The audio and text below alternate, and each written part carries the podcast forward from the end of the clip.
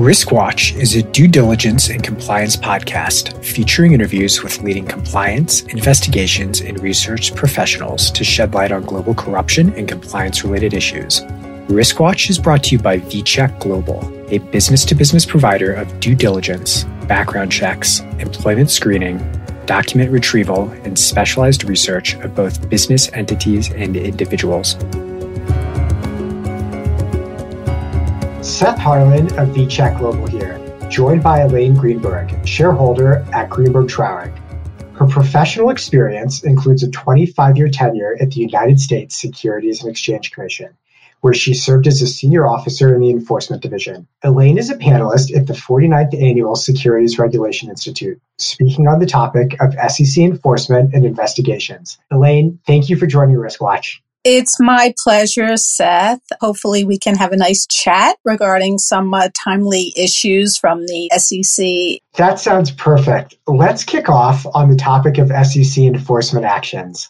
In light of the change in administration with a new SEC chairman and director of enforcement, what are some of the changes you anticipate in the types of sanctions and relief that the SEC will seek in its enforcement actions? Sure. So I think one area that the SEC has really taken a renewed interest in is the requirement of admissions of liability in settled SEC enforcement actions. Now, the SEC has had a long history of respondents being able to settle commission's findings in its enforcement actions on what's referred to as a neither admit nor deny basis. Several years ago, under Chair Mary Jo White, the SEC began to require admissions of liability from certain respondents in various limited cases as a condition to settlement. Now, at that time, Chair White indicated that such admissions would be required in certain cases, such as where there were a large number of investors who had been harmed, where the conduct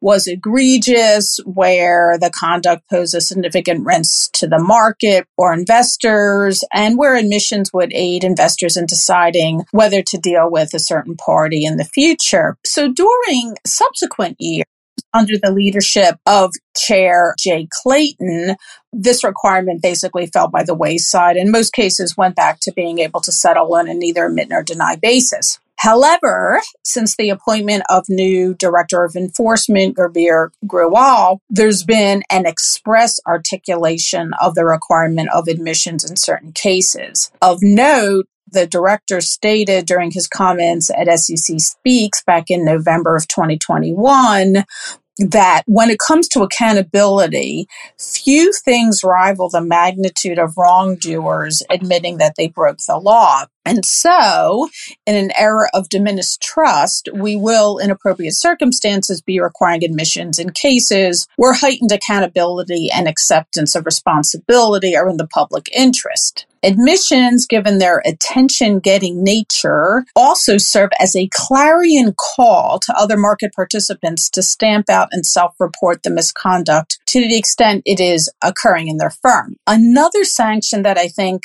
bears watching is the amount of the penalties the SEC will seek in its actions. Now, Enforcement Director Grewal articulated his views regarding penalties during a speech he gave recently in October at a PLI broker dealer regulation and enforcement conference he had stated that penalties are among the most important of our tools, in part because of our ability to tailor them to the violation. He further stated to achieve the intended deterrent effect, it may be appropriate to impose more significant penalties for comparable behavior over time. Doing so will make it harder for market participants to simply price in the potential cost of a violation.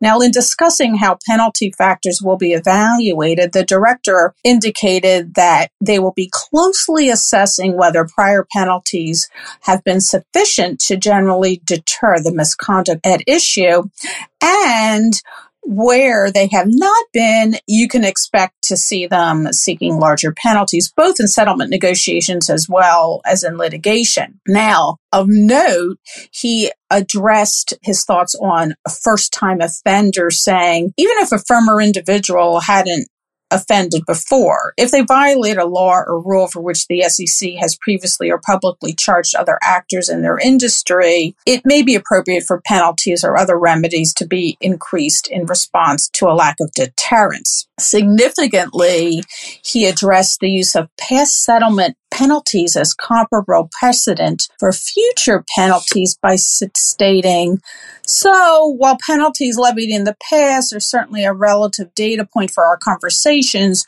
you should not expect comparable cases to be the beginning and end of our analysis.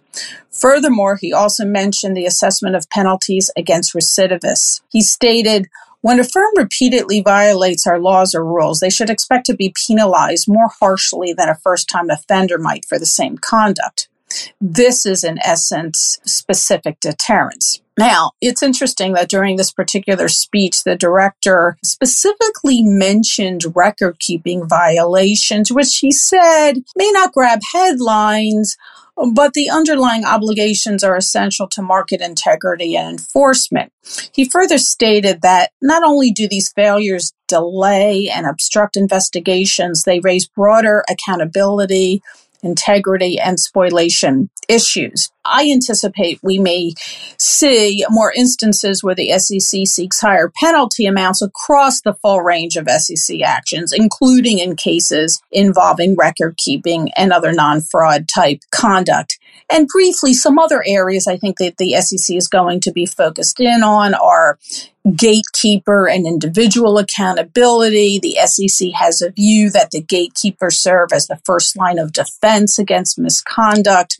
I expect the SEC will continue to bring actions against both attorneys and accountants, as well as other individuals, compared to just the corporate entity. In moving to the topic of ESG, the SEC Enforcement Division has announced a number of recent priorities, one of which has been in the area of ESG. What do you think the SEC's concerns are, and what types of cases are they likely to pursue? Sure. So back in March of 2021, the SEC's Division of Enforcement created an ESG task force that was headed by the director of the SEC's Philadelphia regional office. According to the SEC, the task force is intended to develop initiatives to proactively identify ESG related misconduct and coordinate the effective use of division resources to identify potential violations. And the task force aims to identify any material gaps or misstatements in issuers' disclosures of climate risks under existing rules and analyze disclosure and compliance issues relating to investment advisors and various funds' ESG strategies. So it's interesting during a conversation that Ms. Gibson, who is the head of the ESG unit, had at the Environmental Law Institute, she essentially handed out a 2022 playbook that indicated that the task force will be focused on detecting and bringing enforcement actions for greenwashing which she defined as exaggerating a commitment to or achieving of climate relating goals.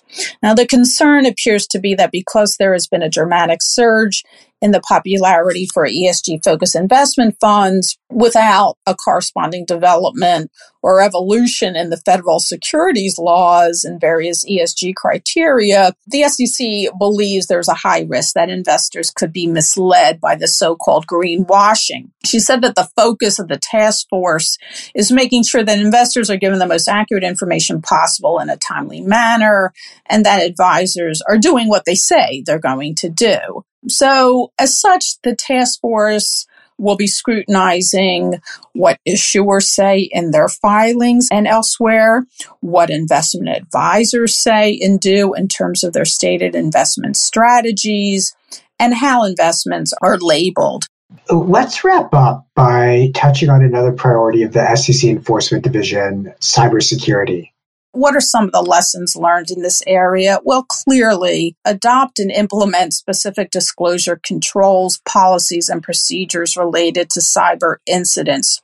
Review your current cybersecurity disclosure controls and procedures and enhance as necessary in light of recent SEC enforcement actions. And with regard to registered broker dealers and investment advisors, they really need to take steps to ensure that they are in compliance with that safeguard rule, which is Rule 30A of Regulation SP. And, and those are just some very basic steps that I think that both public issuers as well as registered broker dealers and investment advisors should strongly consider taking.